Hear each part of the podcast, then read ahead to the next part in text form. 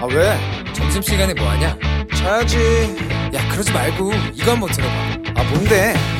지금 당장 라디오를 켜봐.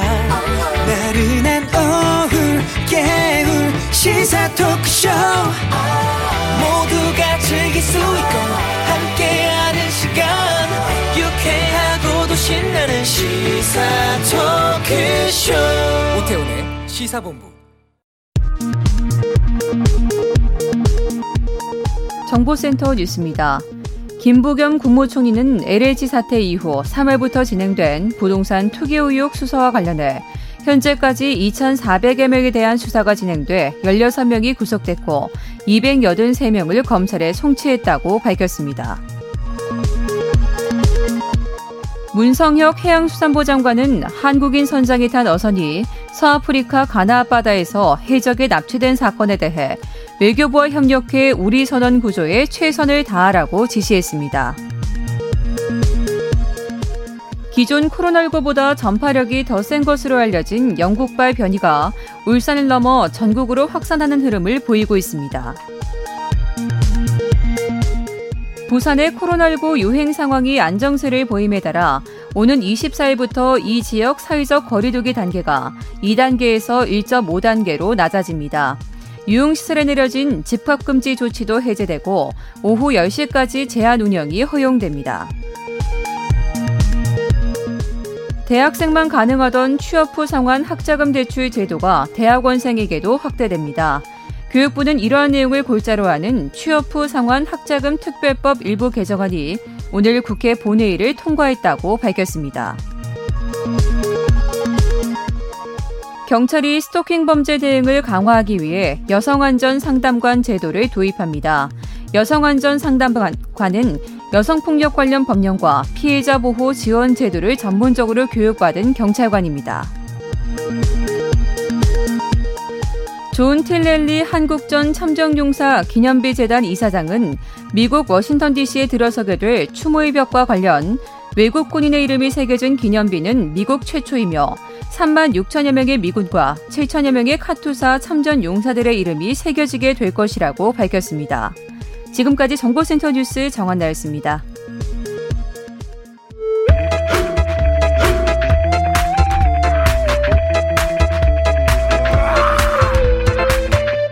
오태우래 시사 본부. 네, KBS 일라디오 오태훈의 시사본부 2부 시작하겠습니다. 시사본부는 청취자 여러분들의 참여 기다리고 있습니다. 샵 9730으로 의견 보내주시면 되고요. 짧은 문자는 50원, 긴 문자는 100원, 어플리케이션 콩은 무료로 이용하실 수 있습니다. 팟캐스트와 콩, KBS 홈페이지를 통해서 시사본부 다시 들으실 수 있고요. 유튜브를 통해서도 만나실 수 있습니다. 유튜브에서 일라디오 아니면 시사본부 이렇게 검색해 보시면 영상으로도 확인하실 수 있습니다. 오늘 금요일입니다. 한 주간의 언론 보도를 분석하고 비평하는 와치독 시간이 있죠. 알파고 신하시 외신 기자 나오셨습니다. 안녕하십니까? 안녕하십니까? 예, 정상근 전 미디어오늘 기자 함께합니다. 안녕하십니까? 안녕하십니까? 예. 이스라엘과 팔레스타인 무장 세력 하마스 간의 무력 충돌이 격화되고 있었습니다. 아, 조금 전, 조금 전은 아니고요. 어, 한데 이제 지난 10일부터 이제 이스라엘과 팔레스타인 무장 정파 하마스 간의 무력 충돌 계속됐었는데 양측이 휴전에 합의했다는 보도가 지금 나오고 있습니다. 네타냐후 이스라엘 총리가 현지 시간 어제 저녁 안보관계장관 회의 열어서 가자 지구에 대한 폭격을 중단하기로 결정을 했고 또 이집트가 이제 중재안을 냈는데 이걸 이스라엘이 수용했습니다. 하마스는 휴전에 동의한 상태이기 때문에 오늘부터는 휴전에 들어간다고 하는데 오늘 이 와치독 이 시간에는 이 이스라엘 팔레스타인 간의 분쟁을 우리 언론들이 어떻게 보도하고 있는지 여기에 대해서 좀 말씀을 좀 나눠보도록 하겠습니다. 먼저 알파고 기자는 이 무력 충돌 분쟁 이걸 어떻게 보고 있어요? 이제 이 우리는 이제 저 어떻게 보면 한국인이지만 그냥 대원하는 것은 중동이다 보니까 네. 아, 팔레스타인 이스라엘 문제 분쟁을 우리가 1967년 이후로부터 잡고 있어요. 네. 그래서 1967년 때 이제 휴전을 하면서 음. 에, 지금 웨스트뱅크하고 가자 지구를 팔레스타인 땅으로 인정한 상태에서 이스라엘이 전쟁을 멈췄거든요. 예. 근데 가자 지구는 뭐 쓸모가 없으니까 가트 치고 자꾸 웨스트뱅크라는 그 지역이 있거든요. 그 이스라엘하고 요르단 사이에 있는 그 땅인데 거기를 이제 이스라엘이 원래 팔레스타인 땅을 인정하면서도 자꾸 거기서 재개발하고 음. 자국민을 그쪽으로 강제 이주시키고 그러거든요. 네. 이제 거기에다가 이제 팔레스타인 사람들도 반란을 하는 거예요. 음. 이 정도로 보고 있어요. 일단 큰 틀에서 보면. 그렇군요. 그러니까 그래도 중동에 계신 분들은 상당히 이 이스라엘과 팔레스타인 간의 이런 그 충돌이라든가 네. 이런 역사적인 상황에 대해서는 많은 이해가 좀 있을 것 같아요. 예. 예. 어. 그 이제 사실 이제 중동이 이렇게 전 세계적으로 이미지가 나빠지는 거는 이스라엘하고 그 팔레스타인 사람들의 그 분쟁에서 음. 너무나 대놓고 서, 서양 세력이 그 뭐라고 해야 되나 그 정의로 아니고 네. 너무나 대놓고 이제 좀 약간 로비 경제적인 음. 활동으로부터 이스라엘 편을 대놓고 들어주는 모습을 보니까 네. 이제 중동 사람들이 거기에다가 이제 반발이 생겼고 그 반발을 위해서 오늘날이 이렇게 복잡하고 음. 지안이 없는 중동이 탄생한 거예요. 네. 그 방금 지적 알파고 기자가 지적해 준 것처럼 이 이스라엘과 팔레스타인 간의 이런 상황에 대해서 서방 중심의 보도, 특히 이스라엘 편에 선 보도들이 좀 많이 있다. 이런 비판에 대해서는 어떻습니까? 어, 일단 뭐, 언론이 이 사태를 보도하면서 이제 주로 사용하는 용어에 대해서 한번 고민을 해볼 만한데, 네. 어, 대체로 이제 그 충돌, 이 갈등 이런 용어를 주로 사용을 하고 있어요. 그러니까 네. 어, 이 양측에서 좀 갈등 상황이 있기 때문에 이 용어가 좀 중립적인 것처럼 보이긴 하지만, 근데 음. 사실 좀 이 사태의 좀 근본적인 원인을 좀 돌아봐야 하지 않을까라는 생각이 좀 들거든요. 네. 그러니까 언론에서는 이렇게 뭐 보도를 이렇게 하고 있습니다. 그러니까 지금 이스라엘이 이 팔레스타인의 이 그 로켓포 발사에 뭐 전투기를 동원해서 보복을 했다. 음. 뭐 이런 보복이라는 단어가 여러 언론 보도를 통해서 나오고 있는데, 네. 이 보복이라는 것은 역시 이제 하마스가 먼저 로켓을 쐈다는 점에서 이 표현이 맞을 수도 있지만 이 사태의 발단을 보면은 아까 알파 기자 얘기한 것처럼 그 멀쩡히 살고 있는 팔레스타인 주민들에게 음. 어, 이스라엘 대법원이 나가라고 얘기를 하면서 충돌이 시작이 됐던 거거든요. 네. 그런 점을 좀 명확하게 짚을 수 있는 표현은 좀 아니지 않나 이 표현으로 음. 좀 부족하지 않나 해서 좀 더 어, 다양하고 좀 그 여러 관점에서 좀 이 문제를 좀 다뤄야 되지 않을까 싶습니다. 음. 우리 언론에 대한 기사를 알파고 기자가 많이 보잖아요. 네. 그런 걸 좀 느끼세요? 선생님 이제 한국에서 이렇게 중동 문제에 대해서 기사가 나올 때 두 가지 형태의 기사들이 있어요. 하나는 그 기사 그둘다 이제 그 기사를 작성하는 기자로부터 있었던 이렇게 차이점인데 하나는 진짜 중동에 대해서 공부한 적이 있고 음. 중동에 직접 가서 취재하는 기자들의 기사 네. 그리고 하나는 아무것도 모르고 그냥 서양에 있는 기사를 코피페이스하는 기자들의 기사. 음. 완전히 내용이 달라요. 아 그래요? 예, 예. 그 하나는 너무나 서양에 있는 기사를 그대로 커피페이스하다 보니까 좀 약간 어쩔 수 없이 국제적인 흐름에서 좀 그 이스라엘 로비가 영향 미치는 방향으로 기사들 나오고 방금 그러니까 전에 국제 뉴스를 다루려고 하다 보니 현장에는 뭐 특파원이 없으니 네. 주로 CNN이라든가 뭐 이런 곳에 것들을 이제 아무래도 차용해서 이제 보도를 할 수밖에 없고 네. 그러다 보니 그 시각이 그대로 전달될 수밖에 그러니까 없겠군요. 방금 전에 이제 보복이라는 어. 단어로부터 생긴 그런 차이점들요. 예. 근데 또 하나는 이제 한국에서도 너무나 극, 그, 어, 뭐, 극소수이지만 중동에 갔다 온 적이 있는 현지 언어를 아는 음. 국제부 기자들이 있긴 있어요. 네네. 네. 이제 그분들이 쓰는 기사들을 보시면 아, 오케이 이분들이 뭐라고 해야 되나 진짜로 나름적인 중립적으로 이 기사를 썼다는 그 느낌이 나요. 음. 그러니까 똑같은 물체를 보더라도 어느 방향에서 뭐 또 시선을 어떻게 해서 보느냐에 따라서 그 관점이 달라질 수밖에 없거든요. 최대한대로 객관적으로 해야 되고 나름대로 중심을 잡고 보도를 해야 되는 것들이 기자의 숙명인데 그 부분에 있어서는 우리가 좀 부족한 부분들이 좀 있다는 생각이 들기도 하고 정상근 기자. 네. 아이언돔 부각 기사는 또 뭡니까? 음, 그러니까 일종의 이 전쟁을 흥미거리로 보도하는 행태로 좀 대표될 수 있는 보도가 아닌가라는 생각이 드는데, 네. 어, 그러니까 이런 보도들이 있었습니다. 그러니까 MBC 보도인데요. 어, 이스라엘 강철 지붕 아이언돔 날아오는 족족 요격 뭐 이런 제목의 기사가 있었고 음. 이 문화일보 같은 경우에는 그 이스라엘 아이언돔 등 이 4중 MD 이 하마스 로켓 90% 요격 성공 뭐 이런 제목도 있었고요. 예.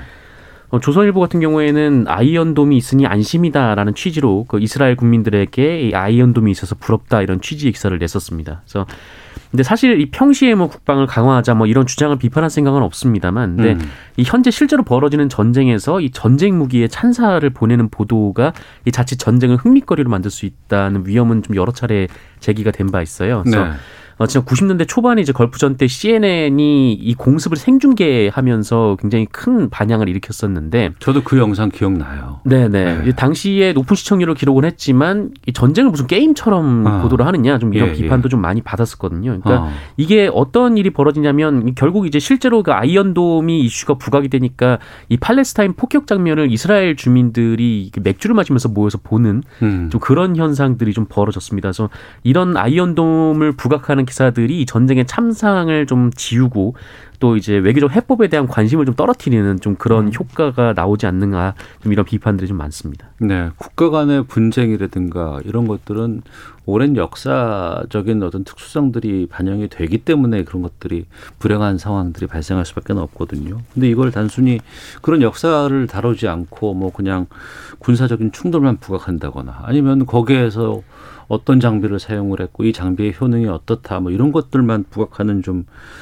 그것은 문제가 있지 않나 싶은데. 그 문제도 있긴 한데 저는 이번에 이제 제가 지금 다른 방송에서 여기 왔는데 거기서도 주제는 이스라엘 팔레스타인이었는데 거기 있는 이제 한국 평론가 분이 음. 그냥 이스라엘 정부가 하는 그 대변인의 말만 인용해서 자꾸 덜어을 했는데 사실 기자라면 양쪽의 대변인도 예를 들어 내일 모레 뭐지 인도네시아가 말레이시아가 중돌이 있었다면 우리는 인도네시아 공식 발언하고 말레이시아 공식 발언을 이용해야 되는데 그래야죠. 네. 이제 이제 그 이 문제가 터질 때만에는 주로 좀 약간 언론으로 보면 이스라엘의 공식 발언이 중심이 돼서 그 주위에 이제 음. 논쟁이 벌어지고 있는데 이거는 뭐라고 해야 되나 언론적으로 봤을 때는 좀 약간 부족하는 거 아닌가 싶어요. 네. 사람들 항상 그 얘기를 그뭐 먼저 뭐지 하마스가 로켓을 발사한 거 아니야. 음. 근데 그 전에는 라마단인데 그 이슬람 사람들한테 제일 뭐라고 해야 돼 성스러운 기, 기간인데 사람들 그 낮에는 다 뭐지 단식을 하는데 갑자기 경, 이스라엘 경찰이 와서 자기 합법적인 땅이 아닌 땅에서 남한테 요 나가라고 하면. 음. 이제 거길로부터 시위가 일어나고 시위가 거지면 그리고 그 시위 장소에도 또 알락사이라는 뭐 성지가 있는데 거기를 이제 경찰이 통제를 했거든요. 네. 원래 사람들 가서 예배하려고 하는데 음. 이 이런 이유를 맨 처음에 원인 제공을 봤을 때는 이스라엘이었어요. 물론 다음에는 하마스는 미사일을 발사하면서 문제가 거졌지만 음. 양쪽도 다 보여드려야 되는데 한쪽만 보여드리면 네네. 네. 언론의 그 바람직한 모습이 아닌 것 같아요. 음. 이번에 인명 피해가 상당히 많았습니다. 예. 특히 이제 비율로 본다 그러면 거의 뭐 이스라엘보다는 팔레스타인 쪽에 훨씬 더 피해가 컸고 거기다가 이제 어린이라든가 이런 민간인들 희생들이 좀 생각이 좀 많았었거든요. 음. 이번에 보니까 그 언론사들이 입주해 있는 건물도 여기 폭격 당해서 뭐 건물이 무너졌다는 이런 보도들도 나오고 사례가 상당히 좀 심각하더라고요. 네, 지금 당장 알려져 있는 것은 그 이스라엘이 이제 현지 시간으로 15일이었죠. 그 외신이 입주해 있는 건물을 폭격을 했는데 네. 여기에 이제 미국의 AP 통신 그리고 카타르 국영 방송인 알자지라가 거기 이제 외신 사무실에 입주해 있었습니다. 음. 근데 이 건물이 사실 그동안 이스라엘과 팔레스타인 간의 이 과정에서 굉장히 좀 중요한 건물이었는데 네. 이게 12층 건물이거든요. 그래서 어. 가자 지구에서 좀 비교적 이제 잘 보일 수 있는 위치에 있는 건물이어서 음. 어, 여기서 찍은 사진과 영상들이 많이 공유가 됐었어요. 그래서 네네. 굳이 이 어, 외손, 외신들이 입주해 있는 이 건물을 이스라엘이 타격할 이유가 있느냐? 어. 뭐 이스라엘은 여기에 뭐 하마스의 뭐 어떤 뭐 장비가 있다라고는 하지만 실제로 확인된 바가 없기 때문에 네. 어, 결국 그 이 전쟁의 참상을 보도를 하려는 언론의 좀 그런 취재를 막으려는 행위 아니냐? 좀 이런 얘기들이 나왔고 이게 외신이니까 지금 이슈가 됐는데. 네. 어, 사실 지금 이스라엘이 이번 폭격으로 거의 뭐 25개의 언론기관의 사무실이 폭격에 이제 파괴가 됐었습니다. 네. 그리고 50명이 넘는 언론인이 구타를 당하거나 체포가 됐고 또 음. 기물이 파손되는 피해를 입었는데 이게 지금 외신들이니까 이슈가 되었지 이 팔레스타인 언론들은 사실상 자유롭게 취재도 하지 못하는 좀 그런 상황에 놓여 있는 네, 그런 상황입니다. 아, 외신보다는 뭐 언론보다는 제일 핵심적인 거는 병원들이에요. 병원들도 너무 많이 지금 파괴됐어요. 사실은 전쟁 중에는 병원으로 뭐 전쟁 중에는 병원 하면 안 되잖아요. 예. 네. 이제 그 병원들도 지금 많이 뭐 피해를 봤는데 근데 이제 그 외신 건물이 이제 주제이니까 거기에 대해서 이스라엘 쪽의 그 건식 발언은 뭐냐면 하마스의 국정원 같은 조직이 그 건물 안에 있었다. 그래서 어. 그 사람들의 그 정보를 주고받는 것을 막으려고 우리는 공격했다고 공식적으로 그 발표를 했어요. 하지만 거기에는 언론사가 존재한 것도 사실인 거 아니겠습니까? 예. 그러니까 그럼 보면은 그 건물을 파괴하면 관련된 기사라든가 사진이라든가 이런 것들을 보도 못하게 되고 그러면 더욱더 좀 유리하지 않을까라는 뭐 그런 우려 섞인 시각도 있을 수 있잖아요. 예, 그거는 이제 우리가 그렇게 생각하 아니 일반적인 사람들 그렇게 생각해요. 왜냐하면 사실 예. AP는 뭐 음. 알자지라는 그렇다고 쳐고 AP는 이제 전 세계적인 그 동시인사이다 보니까 네. 거기가 이제 끊기는 순간 음. 이 사진들이 다 아니면 영상들이 밖에 못 나가거든요. 네. 그래서 뭐 전략적인 건물이긴 해요. 음. 국경 없는 의사회는 언론사의 고의 폭격 행위는 전범이다 이런 성명까지 냈다고요. 네, 뭐 우리나라 언론에 잘 보도가 안 됐습니다만 뭐 이런 성명과 함께 이 사실 국경 없는 의사의 건물도 피해를 입은 상황이라고 하더라고요. 네. 그러니까 뭐 다행히 건물 안에서 다친 사람은 없었다고 하는데 음. 이 소독실 사용이 불가능해지고 어 이제 뭐 대기실이 파괴될 정도로 지금 국경 없는 의사에도 상당히 좀 어려움을 겪고 있다고 합니다. 네. 지구촌 곳곳에서 발생하는 여러 분쟁이라든가 뭐 전쟁이라든가 아니면 충돌 같은 것들에 대해서는 우리가 다 알 수는 없어요. 네. 그래서 이제 언론을 통해서 이제 그걸 접할 수밖에 없고. 근데 요즘에는 뭐 SNS라든가 뭐 페이스북이라든가 다양한 뭐 뉴미디어가 존재를 하기 때문에 어 이렇게 왜곡된 상황이라든가 뭔가 좀 제대로 좀 알고자 하는 정보가 없어서 부족해서 그쪽에 있는 뭐 기자들 아니면 현지 기자들이나 아니면 현지에서 활동하고 있는 사람들의 SNS라든가 이런 것들을 보고 있다는 분들도 많이 있거든요. 네. 그 입장이 다른 거 아니겠습니까? 이제 그러다 보니까 우리는 그걸 다시 한번 재구성해야 되죠. 한국의 위치, 세계적인 위치가 무엇이냐. 한국이 음. 옛날만큼 그냥 동아시아에 있는 하나의 조그마한 나라가 아니고 음. 전 세계에다가 전자제품하고 그리고 문화 콘텐츠를 제공하는 제공하는 국제적인 나라가 돼버렸어요. 그렇다고 해서 나라가 됐죠. 네. 그러다 보니까 우리는 더 이상 아 우리는 전 세계에 있는 것들을 다 알 수가 없습니다라는 말은 의미가 없어요. 우리는 알아야 돼요. 음. 그러기 위해서도 이제 국민 세금으로 운영되는 언론사들이 있거든요. 하나는 네. 이제 KBS예요. 그러다 보니까 우리는 전 세계 곳곳에서 그 조그마한 2만 명이 되는 발라우라는 작은 나라가 이제 뭐라고 해야 되나 특파원들을 그 파, 에, 박연을 하면서 전 세계에 있는 소식을 우리, 우리는 우리의 눈으로 네. 이제 받아야 되는 시기가 왔어요. 음. 그러니까 국민의 세금으로 운영되는 곳이나 아니면 세금을 통해서 지원금을 받는 많은 언론사들에서는 국민들이 알 권리 차원에서라도 이런 노력들을 더 기울여야 되겠다. 네, 우리는 더 이제까지 언제까지 우리 남의 눈으로 어. 남의 사건을 감시할 거. 이제 우리의 우리 눈으로 세계를 봐야 되는 시기가 왔다고 봅니다. 어. KBS가 그런 부분에 대해서 좀 부족한 부분들이 있을 있, 다고 생각할 수 있죠. 네. 송상 기자는요. 뭐 KBS뿐만 아니라 이제 연합뉴스도 사실 이제 정부 지원금이 많이 나가는데 그 연합뉴스 같은 경우에는 좀 그 설립 목적이 있어요. 그 정부 지원금을 지원하는 취지는 그러니까 중앙 언론들이 잘 취재를 하지 않는 그 서울 중심의 이런 뉴스가 아니라 좀 지역 곳곳의 뉴스를 좀 연합뉴스가 뭐 이제 알 국민 알 권리 차원에서 정보를 제공하고 또 세계 곳곳에서 일어나는 뉴스들을 음, 그 전달을 하라라는 의미로 이 많은 세금들을 지원을 하는 상황이거든요. 근데 네. 이 연합뉴스 같은 경우에도 이 현재 이 지역에서 취재를 하는 기자들은 없던 상황입니다. 음. 사실 뭐 그 현지에 갔다가 뭐 기자가 이제 잘못되면은 언론사가 그 책임을 다 질 수가 없기 때문에 네. 뭐 언론사로서도 어려운 측면이 있다라고 인정을 합니다만 근데 다만 그 좀 뭐랄까 이제 너무 그 외신이나 이제 SNS에 의존하는 방식의 이제 취재는 어좀 이제 좀 지향해야 되지 않을까라는 생각이 좀 들긴 해요. 그러니까 음. 아까 알파오 기자 얘기처럼 뭐 우리 스스로 좀 우리 시선을 가지고 특파원이 가서 직접 좀 상황을 전하는 좀 그런 모습들이 필요한 것 같습니다. 네. 그렇죠. 그러니까 어 현장에서 생생한 것들을 좀 보고 싶다 그래서 SNS를 통해서 기사를 접하거나 아니면 소식을 듣는다고 한다 그러면 하지만 그 SNS로 소식을 전하는 분들 물론 이제 본인의 이제 의지와 진심을 통해서 이제 그걸 쓴다고는 하겠지만 또 거기에서도 이제 약간의 왜곡이라든가 이런 부분들이 있기 때문에 좀 공신력 있는 언론사들의 좀 이런 활동들이 좀 필요하고 거기에 우리가 많이 좀 얻고자 하는 노력들이 있는 거 아니겠습니까? 그렇죠. 이제 SNS를 하는 사람들은 결론적으로 기자들 아니잖아요. 일반인들이고 어. 일반인들이 SNS에다가 어떤 포스팅을 올릴 때 아니면 사진을 올릴 때 그걸 팩트 체크라든가 크로스 체크라든가 등등등 이렇게 언론의 기본적인 윤리를 통해서 필터링해서 올리진 않잖아요. 음. 그러다 보니까 거기로부터 나온 정보들을 몇 퍼센트 정도 믿을 수 있는지를 좀 물음표잖아요. 네네. 이제 그러다 보니까 결론적으로는 아무리 SNS 시대이고 아무리 인터넷 발달한다고 하더라도 음. 현지에 파견 나와 있는 우리의 기자들을 통해서 우리는 좀 약간 바라보면 더 좋지 않을까 싶은 마음이 생긴 거죠. 네.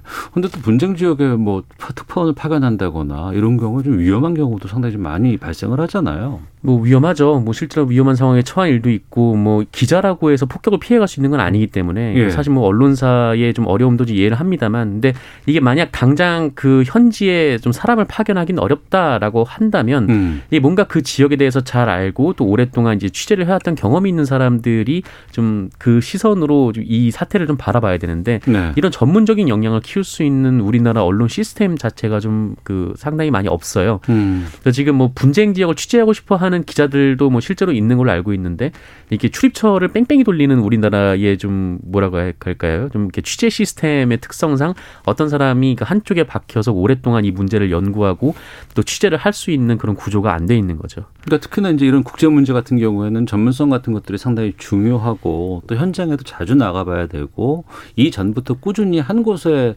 계속해서 뭐 중동이면 중동 이렇게 해서 좀 해야 되는데 그게 아니고 뭐 2년만 있다가 또 바뀌고 뭐 이런 시스템 들이 계속 된다 그러면은 그런 전문 기자를 확보하는 것도 좀 어려운 상황이긴 하네요. 그렇죠. 당장 기사를 써야 되니까 결국은 이제 다른 외신을 보고 쓸 음. 수밖에 없는 상황이 도래하는 거죠. 네. 외국의 경우에는 어떻게 해요? 이런 경우에? 이제 뭐라고 해야 되나 그 나라의 그 위치에 따라 어. 그리고 그 나라하고 관계가 있는 나라들에 따라 특파원을 보내주죠. 음. 아니면 뭐라고 그 몇 개 나라는 연합을 해서 하나의 좀 약간 국제적인 통신사를 만들고 그 통신사를 통해서 이제 지재를 한다든가 음. 아니면 그 기자들끼리 모이고 협회를 만들고 서로 이렇게 그 어, 정보들을 교환하고 그러긴 해요. 네. 하지만 또 최근에는 그러니까 과거 같은 경우에는 우리가 지구촌 곳곳의 소식들을 다 알 수도 없었고 네네. 알 네. 이유도 없었어요. 그래서 이제 우리랑 주요 관계가 되는 음. 그런 뭐 대륙이라든가 아니면 나라에 이제 특파원 위주로 파견을 하게 되니까 다른 나라들의 소식은 아예 모르는 경우도 많았었고. 네. 근데 그렇다고 해서 또 모든 곳을 다 특파원을 보내서 관리하기에는 그 비용도 정말 만만치 않거든요. 그렇죠. 그래서 이제 뭐 특파원 대신에 뭐 통신원을 활용한다거나 뭐 이런 역할들을 하고 있는데 앞서 알파오 기자가 얘기했던 것처럼 이 대한민국이 이제 국제적인 이제 나라가 됐기 때문에 여기에 대한 생각들도 좀 우리가 좀 다시 한번 좀 더 살펴봐야 되지 않나 생각이 좀 들었습니다. 아유, 뭐 말씀 나누다 보니까 여기까지 해야 될 것 같습니다. 자, 오늘 마치도 정상근 기자, 알파고 신하씨 외신 기자 두 분과 함께했습니다. 두 분 말씀 고맙습니다. 네, 고맙습니다. 감사합니다. 예. 자, 이어서 기상청 연결해서 미세먼지 정보 살펴보고 교통 정보 확인하고 돌아오겠습니다. 날씨와 미세먼지 정보 강혜종 씨입니다. 네, 비 온 뒤라 공기가 한결 깨끗해졌습니다. 전 지역의 미세먼지 농도 좋음 단계고요. 오존 농도 역시 보통 단계로 대기 상태 청정합니다. 서울은 지금 미세먼지 농도 시간 평균 1세제곱미터당 13 마이크로그램이고 세종 10 마이크로그램, 전북 24 마이크로그램 등을 기록 중입니다. 내일도 대기 상태는 꽤 좋겠습니다. 오늘 낮까지 중부지방과 전라북도, 경상권의 산발적으로 비가 내리다 차차 그치겠습니다. 비 내린 지역에서 비가 오다 그치기를 반복하면서 주로 소강 상태를 보이겠습니다. 일부 강원도와 경상권은 밤까지 이어지는 곳 있겠는데요. 비의 양은 5mm 내외가 되겠습니다. 구름이 내일 아침께 완전하게 거치고요. 내일은 맑은 날씨가 이어지면서 낮 기온이 5도 이상 올라서 내일부터는 후텁지근한 날씨가 되겠습니다. 오늘 낮 기온은 서울 20도 등 전국적으로 19도에서 30도의 분포가 되겠고요. 내일은 25도에서 30도 분포로 서울이 25도까지 오르겠습니다. 내일 아침 기온은 서울 14도 등 11도에서 16도로 아침 기온은 오늘과 비슷할 것으로 보입니다. 지금 서울의 기온은 20.1도입니다. 날씨였고요. 다음은 이 시각 교통 상황 알아보겠습니다. KBS 교통정보센터의 임초희 씨입니다. 네, 이 시각 교통 정보입니다. 먼저 상주 영천 고속도로 상주 쪽 평호 터널 2차로에서 사고 처리 중이라 뒤로 2km 구간 제속도 못 내고 있습니다. 제2경행 고속도로 인천 방면은 안현 분기점 3차로에서 사고가 나서요. 광명부터 2km 구간 밀리고요. 이후로는 하객 분기점부터 능해까지 막히고 있습니다. 서해안 고속도로 목포 쪽은 순산 터널 부근과 팔탄 부근에서 화성 휴게소 쪽으로 정체고요. 다시 서평택 부근에서 서해대교 쪽으로는 4km 구간 밀립니다. 반대 서울 방면은 서해대교 갓길에서 고장난 대형 화물차를 처리하고 있는데요. 처리 작업 여파 길어지면서 일대 4km 구간 정체고요. 이후 정체는 일찍 부근에서 금천까지입니다. 서울 시내는 올림픽대로 공항 쪽 한강대교를 조금 지난 3차로에 고장난 차가 있어서 영동대교부터 정체가 이어졌는데요. 이 사이에 동호대교 부근 1차로에서는 사고가 발생해서 주의하셔야겠습니다. 강변북로 일산 방향은 반포대교부터 양화대교까지 막히고 있습니다. KBS 교통정보센터 에서 임초희였습니다.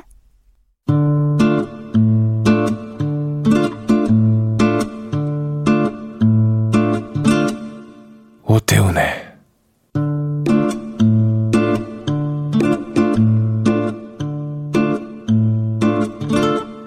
시사본부 네, 5월 한 달 오태훈의 시사본부에서는 매주 금요일에 우리 아이들의 안전 문제를 집중적으로 다뤄보는 시간 마련하고 있습니다. 어, 제목 더 나은 삶 어린이가 안전한 대한민국 연속 기획 오늘 세 번째 시간입니다. 어린이를 위한 나라는 있다.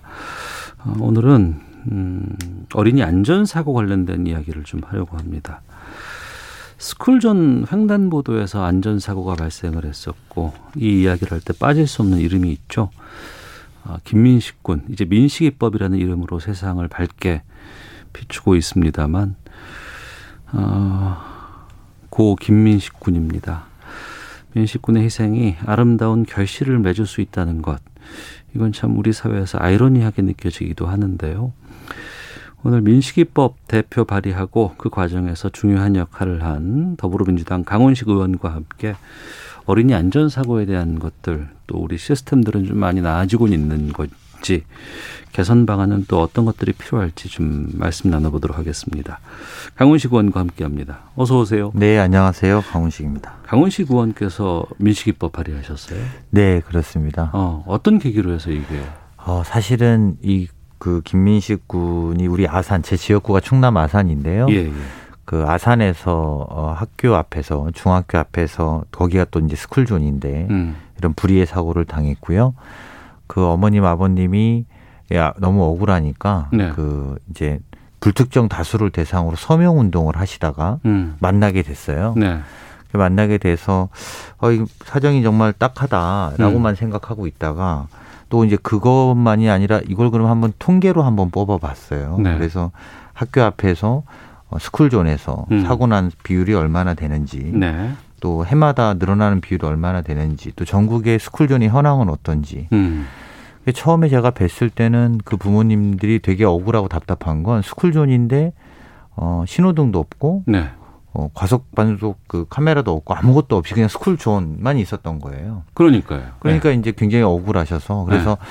그런 제도적인 문제점들을 같이 살펴보다가 음. 어, 또 부모님들도 아이의 이름을 붙여서라도 법을 좀 만들고 싶다라는 말씀이 그 당시에 있었고 네. 그래서 도로교통법과 어. 또 특정 범죄 가중처벌법 예. 이두 가지에 대해서 저희가 묶어서 법률 어. 개정안을 묶어서 유족이 동의하는 하에 민식이법이라고 명명하게 됐습니다. 그러면 그 정식 음. 법안의 명칭은 어떤 거예요? 그 크게 두 개죠. 도로교통법 일부 개정 법률안하고 어. 그리고 특정 범죄 가중 처벌에 관한 법률 어. 일부 개정 법률안 이두 예. 가지를 저희가 이제 민식이법이라고 부르고 있습니다. 어. 그러면 하나는 뭐그 피해를 막기 위한 그러니까 정확하게는 장치 도로, 같은 것들 그렇습니다. 네. 도로교통법은 어린이 보호구역 내에 어. 어, CCTV 예. 또 횡단보도 신호기 음. 이런 아이들의 시설 장비를 우선적으로 설치하는 것을 의무화한다. 네. 이전까지는 의무가 아니었습니다. 음.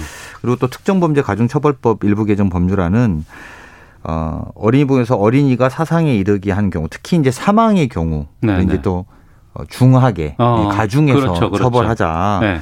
예, 그렇게 해서 그런 걸 가중해 놓는 법안 이 두 가지를 법안에 골조를 하고 있습니다. 어, 이 법안 통과 과정에서 여러 가지 어린이 안전 사고와 관련된 법안들이 꽤 많이 나왔었어요. 그렇습니다. 그렇습니다. 그때 한 저만 제가 기억하는 것만 한 다섯 개 정도가 있었던 것 같고 이 법안 통과 과정에서 상당히 진통이 많았다고 들었습니다. 그렇습니다. 그 이제 뭐 방금 말씀하신 것처럼 이제 민식이법이 처음에 이렇게 발의되고 나서 예. 뭐 많은 분들이 걱정도 하시고 예, 예, 하니까 예, 또 태호 유찬이법. 예, 그러니까 즉 이게 태호 유찬이법 또 아동들이 이 안전과 관련해서 교통과 관련해서 사고 당한 케이스들이 전부 다 나오기 시작하면서 예, 예, 부모님들이 전부 다 자기 아이 이름을 음. 붙여서라도 법을 통과시켜 달라고 해서 다들 나오기 시작했죠. 네. 그리고 어떤 것들은 그 소위 학원 차량을 탔는데 그 학원 차량이 안전 장치가 없어서 아이가 죽게 된 경우. 네. 그리고 경사진 도로에 차를 세워놨는데 그냥 음. 쓸려가서 뒤로 밀려가서 아이가 치여서 네, 네. 사망에 이른 경우. 많은 케이스들이 이 과정에서 나왔고요. 다들 통과되지는 않았습니다만 음. 이 민식이법을 통과를 계기로 다른 법들도 네. 통과가 됐고 또 그런 분위기가 잡혔던 건 사실이고요.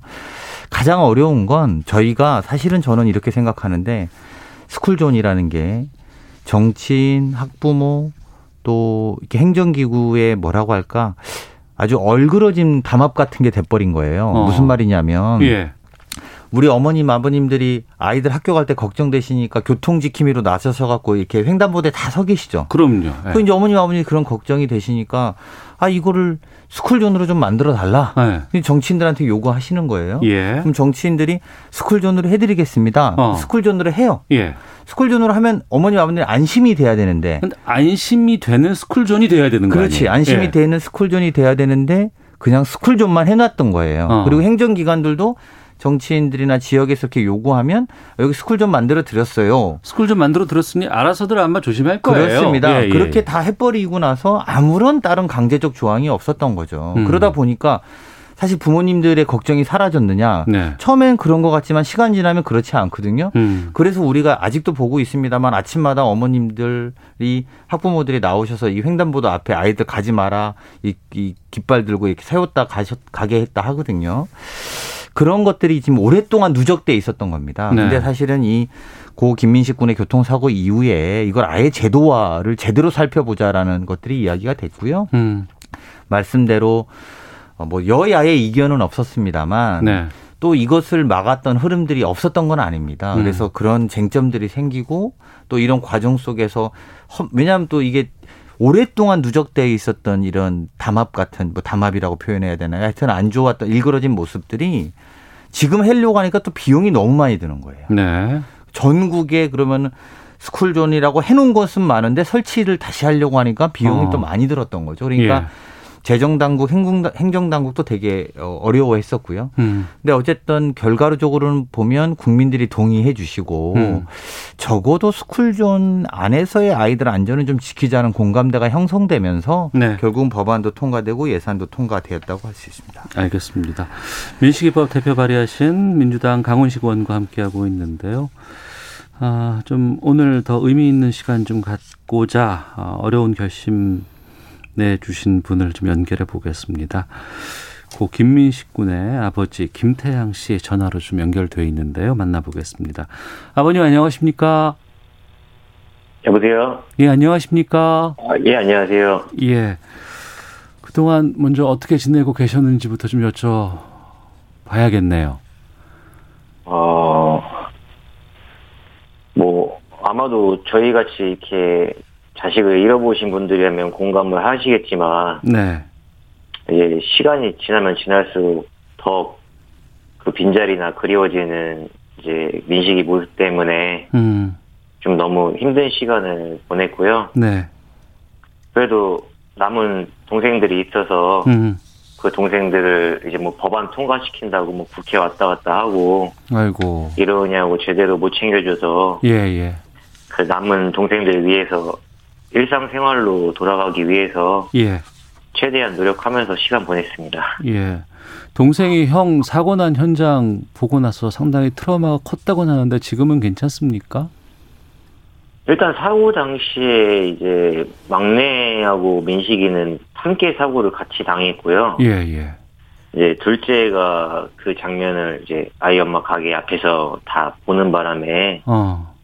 또 막내도 또 사고 같이 당했는데도 그 당시 이제 형아가 피 흘리면서 쓰러져 있던 모습이나 이런 현장의 모습을 다 기억하고 있어서 네. 심리 치료나 뭐 미술 치료를 병행하면서 회복에 최대한 전념은 했는데 네.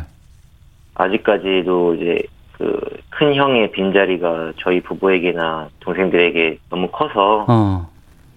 누가 알아보고 뭐 이제 형아 얘기한다거나 예. 알아본다거나 하면은 많이 슬퍼하고 어. 울고 어. 어. 그래서 가슴이 많이 아프고요. 네. 뭐 이 자리를 빌어서 좀 말씀드리자면은 예, 예. 혹시나 저나 아이들이나 이렇게 알아보신 분들 계시면 음. 위로의 말씀은 너무 감사한데 네. 오히려 그런 모습에 아이들이 조금 상처받고 주눅들고 좀 그런 모습이 있으니까 예. 그냥 눈인사 정도만 해주시면 좀 감사할 것 같습니다. 어. 악성 댓글에도 엄청나게 오랫동안 시달렸다는 얘기를 들었습니다. 어, 뭐 악성 댓글은 뭐 그냥 양으로 따지자면은 진짜 뭐 웬만한 연예인들 악성 댓글 받는 거에 뭐 몇 배, 몇십 배는 저희가 받았던 걸로 알고 있고요. 예, 예. 양도 많고 너무 좀 내용도 입에 담을 수 없을 만큼 좀 끔찍해서 음. 일일이 나열할 수는 뭐 없지만 그 중에서 좀 가장 좀 뭐좀 뭐 억울하다고 해야 되나 너무 좀 가슴 아프다고 해야 되나 뭐 그런 걸 얘기하자면 뭐, 뭐 애기 엄마가 뭐 길 건너편에서 애들을 불렀다 뭐 그래서 애기 엄마 책임이다 뭐 그런 글도 있었고 네. 민식이를 뭐 갑자기 튀어나온 뭐 고란이다 막 이런 비유하는 댓글도 있었고 가해자가 피해자고 저희가 가해자다라고 뭐 이런 댓글도 있었고 뭐 아, 무튼 입에 담을 수 없는 그런 댓글들이 예, 예. 너무 많았고 현재도 무슨 스쿨존에서 사고만 일어났다고 하면은 뭐 일단 벌써 민식이법이 거론이 되고 음. 그 이후에 이제 뭐 저희 부부에 대한 거나 아니면은 저희 민식에 대한 거나 이런 댓글들이 아직도 많고 좀 가슴이 아프죠. 예. 사고만으로도 힘드실 텐데 여러 가지 또 더 이상의 제2, 제3의 민식이가 나오면 안 되겠다 싶어서 노력 끝에 입법이 된 거 아니겠습니까? 그렇죠. 어, 그럼에도 불구하고 그동안 상당히 좀 힘드신 시간을 좀 보내신 것으로 생각이 되네요. 그, 좀처럼 언론에 잘 등장하지 않고 좀 그러고 싶지 않으셨다는 얘기를 하셨다고 들었어요. 어, 왜냐하면 저희가 이제 이 법안을 통과시키려고 뭐 국회나 뭐 인터뷰나 이런 걸 좀 워낙 많이 했었어요. 예, 예. 그렇다 보니까 이제 뭐 아이들의 얼굴은 나오질 않았는데 저희 부부의 얼굴이 너무 많이 노출이 되었고 음. 또 여론이 또 안 좋게 흘러가면서 네. 너무 많은 비판들과 뭐 걱정들과 이런 부분들이 있다 보니까 네. 어 솔직히 일상생활로 돌아가는데 너무 어려운 상황들 좀 개인적인 상황들 많이 겪었고 예. 아이들도 그걸로 인해서 또 2차, 3차적인 피해를 계속 받다 보니까, 음. 웬만하면은 다 이제 일상생활로 돌아가기 위해서 좀 불가피한 선택이었고요. 네. 이게 아직도 있지 않고 뭐 이런 안전들을 위해서 뭐 기획을 해주시거나 인터뷰 요청해 주신 분들께는 너무 감사하지만 어 일상생활로 돌아가기 위해 어쩔 수 없이 불가피한 선택이었고 음. 이, 이 인터뷰에 요청했던 부, 응한 부분은 네. 저희가 이 법안을 강우시 의원님과 함께 의논하고 발의할 때 이제 가장 중점적으로 발의했던 부분은 운전자들의 처벌이 아닌 예. 아이들의 사망 사고가 더 이상 발생되지 않기를 그 바라는 간절한 마음으로 시작을 했던 건데 네네. 네. 어, 최근에도 사고가 계속 끊이지 않고 있는 그런 뉴스를 계속 접하고 있고 음. 또 대한민국에 영향력 있는 또 교통사고 전문인 한 분이 또 법안을 통과시킬 때부터 뭐 현재까지도 계속 법의 취지를 약간 왜곡하고 본인의 돈벌이 수단을 이용하는 그런 모습이 보여서 네. 조금 나오게 된 결심하게 된 부분도 있고 음. 이제 뉴스를 저도 몇 번 접하긴 했는데 몇몇 몇몇 아이들이 뭐 이 민식법을 이용해서 뭐 놀이를 한다. 네네. 네. 이용을 한다. 뭐 어. 이런 식으로 얘기를 하고 있는데 몰아가고 있는데. 네. 물론 그 아이들이 잘못된 건 맞아요. 음. 근데 그런 아이들도 올바르게 교육이 될 수 있도록 그 교육을 시키는 것도 어른들의 역할이 아닐까라고 생각을 들고. 네. 만약에 뭐 가령 몇몇 운전자들이 교통법규를 지키지 않는다고 한다고 해서 음. 우리나라의 모든 운전자들이 다 교통 법규를 지키지 않는 무법자다라고 얘기를 몰아간다고 하면은 네네. 어떤 운전자분들이 그것을 맞다고 받아들일 수 있겠습니까? 음. 그래서 뭐 어쨌든 교육적인 부분도 중요한 부분이고 인식의 변화도 중요한 부분이지만 예. 이 법의 취지는 아이들을 지켜주자는 거지 운전자를 처벌에 초점을 맞춘 게 아니라는 점을 음. 좀 다시 한번 알아주셨으면 하는 바람입니다. 알겠습니다. 민식이법 제정 이후에 뭐 부정적인 내용을 지금 많이 말씀해 주셨습니다만 그래도 좀 많이 발전되고 좀 달라지는 모습들을 좀 느끼기도 하시죠? 어 일단 뭐 힘들게 이제 법안이 통과가 되고 이제 제정 이후에 뭐 앞서서도 뭐 강원 시원님도 말씀하셨지만은 진짜 뭐 유명무실 유명무실했던 이름만 어린이 보호구역이었던 그 구역에 네. 안전시설물들이 설치가 순차적으로 이루어지기도 시작했고 음. 운전자분들도 인식이 많이 개선되어서 뭐 횡단보도를 건너는 보행자들을 막 기다려주는 운전자분들도 볼 때면 예. 아 많이 달라졌구나 하는 생각도 들고 뭐 여러 지자체나 뭐 기관들이 캠페인하는 모습들도 좀 보여요. 네. 그런 모습들도 볼 때면은 좀 많이 달라졌구나 하는 생각도 드는데 음. 어, 아직도 횡단보도를 막 밟고선 가리고선 주정차하는 차량들이나 네. 보행자가 지나가고 있는데도 음. 뭐 지나가는 차량들을 보면은 아 아직은 좀 더 그래도 시간이 더 필요하겠구나 네. 하는 생각도 들고 뭐 갑자기 막 뛰어다니는 아이들도 보면은 뭐 가슴이 철렁해서 음. 얼른 뛰어가가지고 예, 예. 건, 건너는 거 도와주면서 아. 어, 그렇게 하면 안 된다라고 뭐 말해주고는 하는데 그럴 때면은 이제 뭐 아, 어떻게 하면은 이 어린이들 뭐 보행자들에 대한 교육이나 운전자에 대한 교육을 어떻게 하면 좀 더 강화할 수 있을까, 좀더 음. 나아질 수 있을까 하는 고민이 좀 많아지고는 합니다. 그렇군요. 청취자 많은 분들께서 1986님, 4385님, 조용환님 등 여러분들께서 민식인의 가족분들 모두 힘내시길 바랍니다라고 응원 문자들 많이 보내주고 계시거든요. 민식이법 통과됐고 또 하지만 뭐 국회 비롯한 정치권 또 우리 사회 앞으로도 풀어야 될 얘기들 좀 많이 있는 것 같습니다. 끝으로 하실 말씀 있으시면 한 말씀 좀 해주시죠. 어, 그 제가 이제 앞서 말씀드렸지만은 아직도 이제 이 민식법에 대해서 남겨진 과제는 되게 많다고 생각이 듭니다. 네. 네, 첫 번째로 뭐 제가 행안부 관계자들이나 뭐 여러 관계 부처 관계자분들하고 미팅할 때마다 가장 강조한 부분인데 네.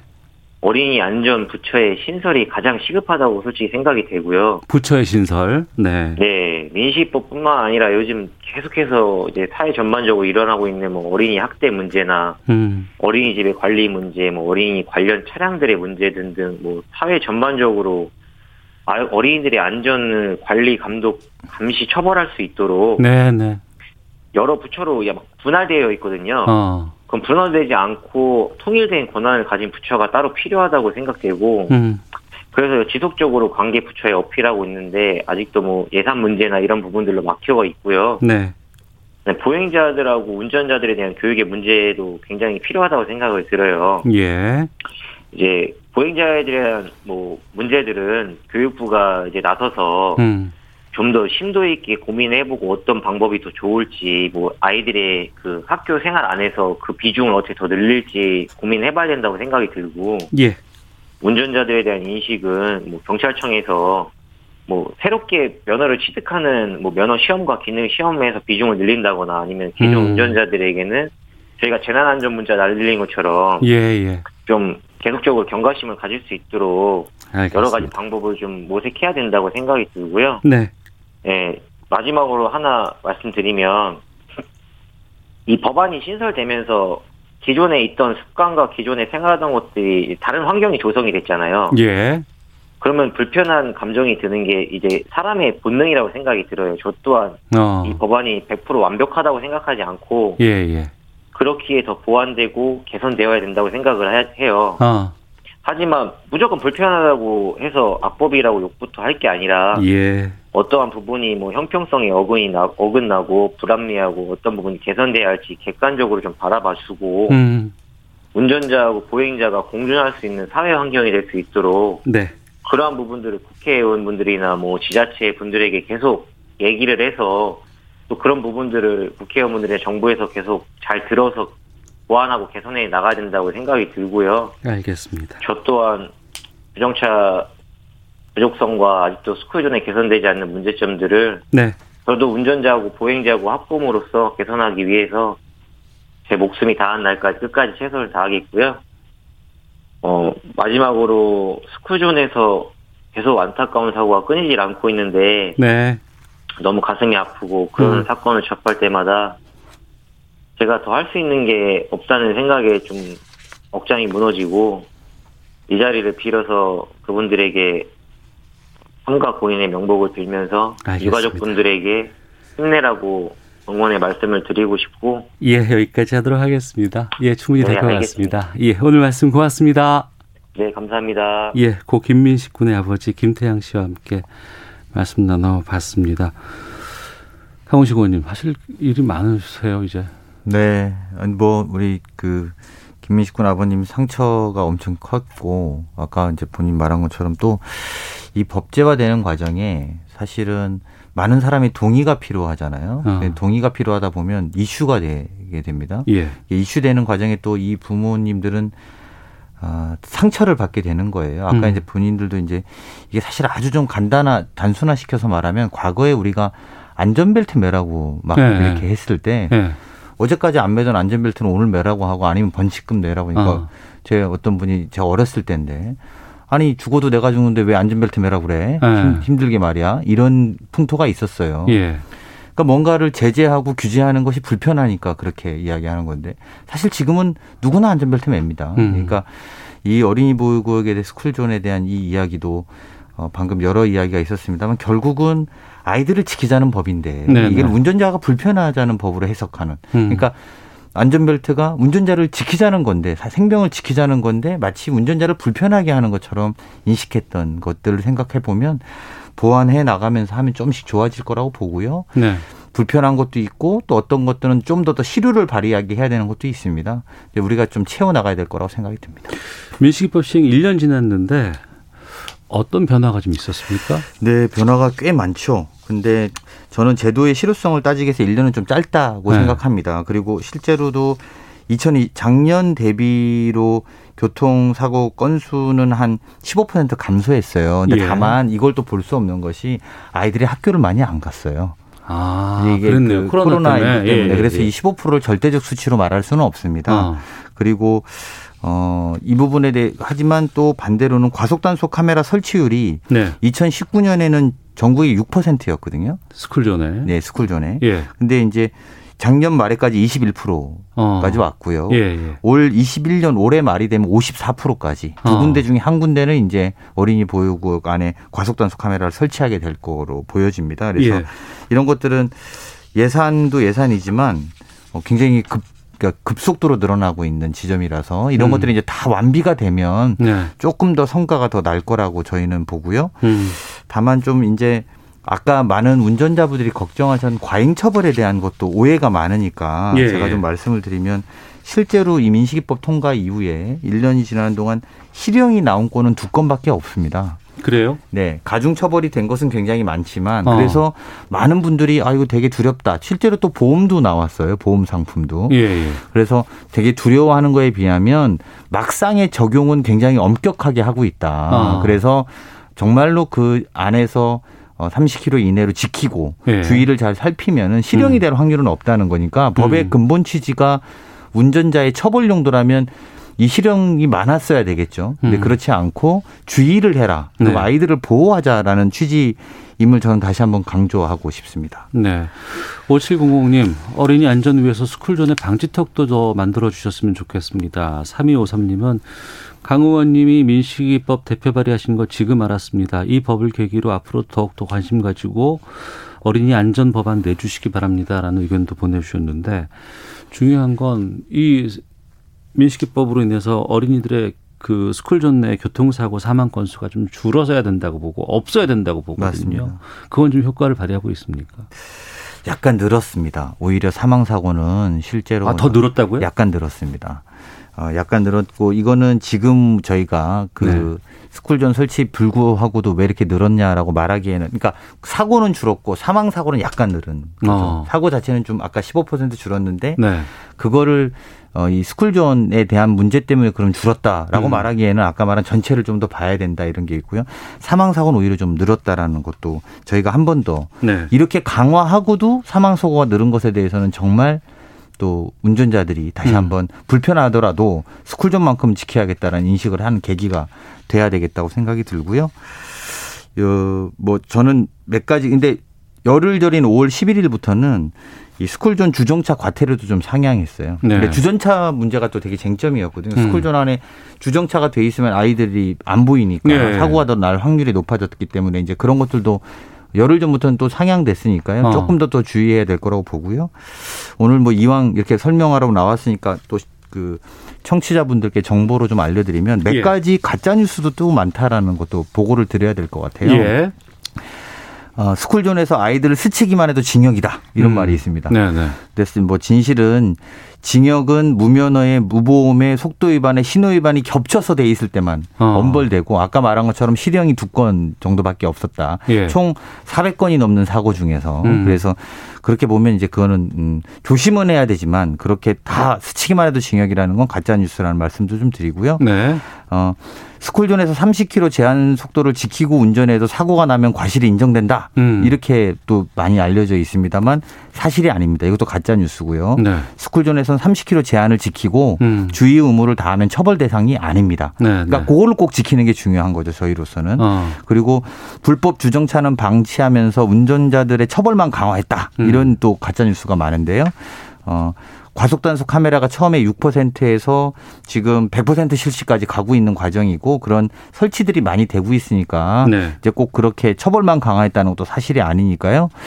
운전자들을 불편하게 하려는 법이 아니라 아이들 지키자는 법이다. 아까 음. 이제 민식이 아버님도 말씀하셨지 않습니까? 그게 되게 굉장히 중요한 본질의 문제다. 그 본질을 놓치고 왜 이렇게 운전자들을 불편하게 한다는 것만 부각됐을까요?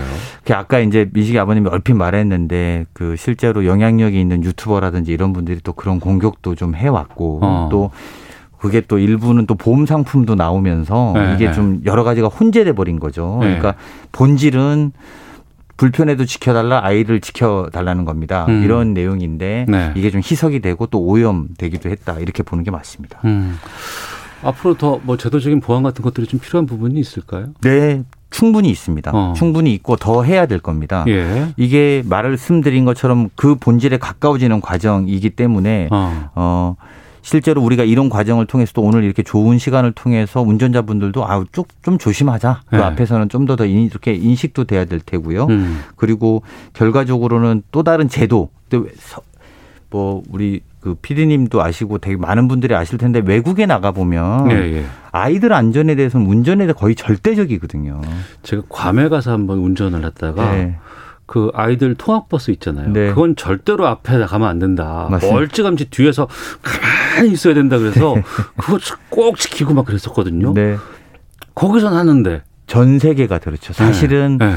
뭐, 뭐, 후진국이라고 표현할까요? 우리보다 좀 문화적인 성숙도가 낮은 나라 가면 그렇지 않지 모르겠지만 음. 우리나라보다 조금 우리나라 정도 수준이 된다면 당연히 모든 것이 아이들 아이들 안전이 1번, 음. 그다음에 교통이라는 인식을 갖고 있는데요. 네. 그러 그날이 좀 될 때까지 음. 또 적어도 어른들이 스쿨존을 음. 정한 거잖아요. 네, 네. 어른들이 정한 스쿨존에 아이들이 뛰어놀 수 있어야 되는 거죠. 음. 이게 아이들이 아 이게 스쿨존이구나. 우리 어른들을 믿고 여기는 괜찮아. 네. 라는 인식이 성립될 수 있게. 그럼 음. 스쿨존을 안 만들면 되지 되, 예, 될 것인데 만들어 놓고 우리가 아이들을 지키지 못하는 상황 음. 이거는 최소한 막아야겠다 생각이 들고요. 네. 앞으로도 세미나나 토론회를 통해서 또또 또 이렇게 청취하시는 분들 또 국민들의 목소리 들어서 바꿀 음. 것들이 있으면 또 과감하게 바꿔나간 노력을 하겠습니다. 네.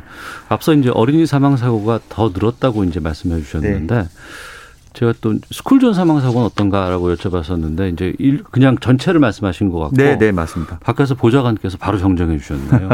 스쿨존 어린이 사망 사고는 2019년 6건에서 네. 2020년 3건으로 3건으로 반으로. 네. 네. 그러니까 스쿨존에서는 그래도. 절반으로 죽은 거예요. 네, 네. 그런 거죠. 조금 줄었는데요. 네. 제가 숫자를 잘못 봤네요. 아무튼 더 줄어야 되고요. 음. 스쿨존에서는 사망 사고가 없는 날이 돼야 되니까 저희가 네. 그런 노력 게을리하지 않겠습니다. 아, 그리고 앞서 이제 그 민식 군 아버지도 그 얘기해 주셨는데 요즘 저희가 지금 어린이 안전과 관련해서 이제 특별 기획으로 하고 있습니다만 학대 문제라든가 이런 그또 안전 사고 문제라든가 이런 것들을 종합적으로 관장하는 부서가 좀 있으면 어떨까라는 의견에 대해서는 어떤 입장이세요? 사실 이번에도 그랬습니다. 네. 스쿨존을 하는데 되게 몇 개 부서가 들어와 있냐면요. 음. 어, 행정안전부의 안전 관련된 부서가 예산을 집행하고요. 네. 그리고 그게 교통 체계이기 때문에 경찰도 여기에 관여합니다. 경찰서도. 음. 그리고 이게 또 학교 앞일 경우엔 교육부도 관련이 있어요. 그러네. 그래서 이 부처를 논의하는데 어디 쪽이 가면 어디가 안 되고 어. 디가 허락하면 또 어디가 안 되는 이게 다 복합적으로 진행되는 것에 대한 애로 사항입니다. 저는 어린이 안전청 뭐 이렇게 놔야 될지는 모르겠습니다만 조금 음. 더 정비하고 행정부가 일사불란하게 움직일 수 있어야 된다고 생각하고요. 이건 또 개인적인 생각입니다만 저도 그런 노력을 하겠습니다만 아이들 안전 하나 국회의원 한 명이 그런 거 좀 책임진다는 각오로 저도 노력을 좀 해서 음. 우리 300명이 한 가지씩만 고민 해결해도 300가지 고민 없을 텐데 말이죠. 그러네요. 네, 어. 그렇게 해서 좀 21대 국회에서는 조금 더 노력해서 예. 그런 것들을 없애 나가는 노력을 하겠습니다. 어. 뭐 특별한 뭐 법안이라든가 계획 같은 것들 갖고 계세요? 네, 저희가 짧게. 아까 말씀드린 것처럼 몇 가지 이제 지금도 더 추가로 좀 내야 되는 보완하고 쟁점해야 되는 현장의 목소리들이 있고요. 예. 그리고 막상 이제 이제는 또 코로나라는 변수가 생겨서 그러니까요. 그것들이 좀 적용되는 과정들도 같이 교육부랑 검토해봐야 될 것 같습니다. 음. 어, 마지막으로 방송 들으신 분들께 말씀드리고 싶은 건 사실 운전자들 분들은 불편을 호소하십니다. 네. 그리고 뭐 저한테 심지어 토요일, 일요일 날은 좀 하지 말아달라 하시는데요. 음. 불편을 감수하고도 아이들 안전을 지켜줘서 감사하다는 말씀 전하고 싶습니다. 강원식 의원과 함께했습니다. 고맙습니다. 네, 고맙습니다. 시사본부도 마치겠습니다. 다음 주에 뵙겠습니다. 안녕히 계십시오.